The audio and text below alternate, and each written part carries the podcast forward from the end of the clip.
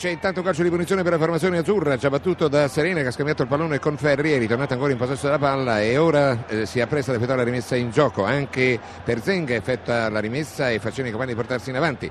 Rimessa che va a spiovere all'altezza della tre quarti di campo avversaria. Baggio cerca di indirizzarla verso Sereni, in avanti verso Schilacci, limite dell'area, parte un tiro, rete! Rete stupenda da parte di Schillacci, una fiondata meravigliosa. Vediamo adesso come reagiranno i giocatori uruguayani, dobbiamo stare molto attenti perché mancano eh, circa 25 minuti alla conclusione. Calcio di punizione che sta per essere battuto, appunto in favore dei nostri colori, all'altezza grosso modo della tre quarti, ma molto vicini, saremo a una trentina di metri grosso modo dalla porta difesa dal portiere Alves. Schieramento di difensori, la formazione uruguay arreta, ma non tutta perché mantiene Fonseca e Alsemendi in posizione avanzata, il tiro sta per essere effettuato. I giocatori italiani sono in attacco, parte tiro, Serena di testa, rete, rete, rete di testa di Serena e abbiamo messo al sicuro la nostra qualificazione per il proseguimento della nostra corsa al mondiale.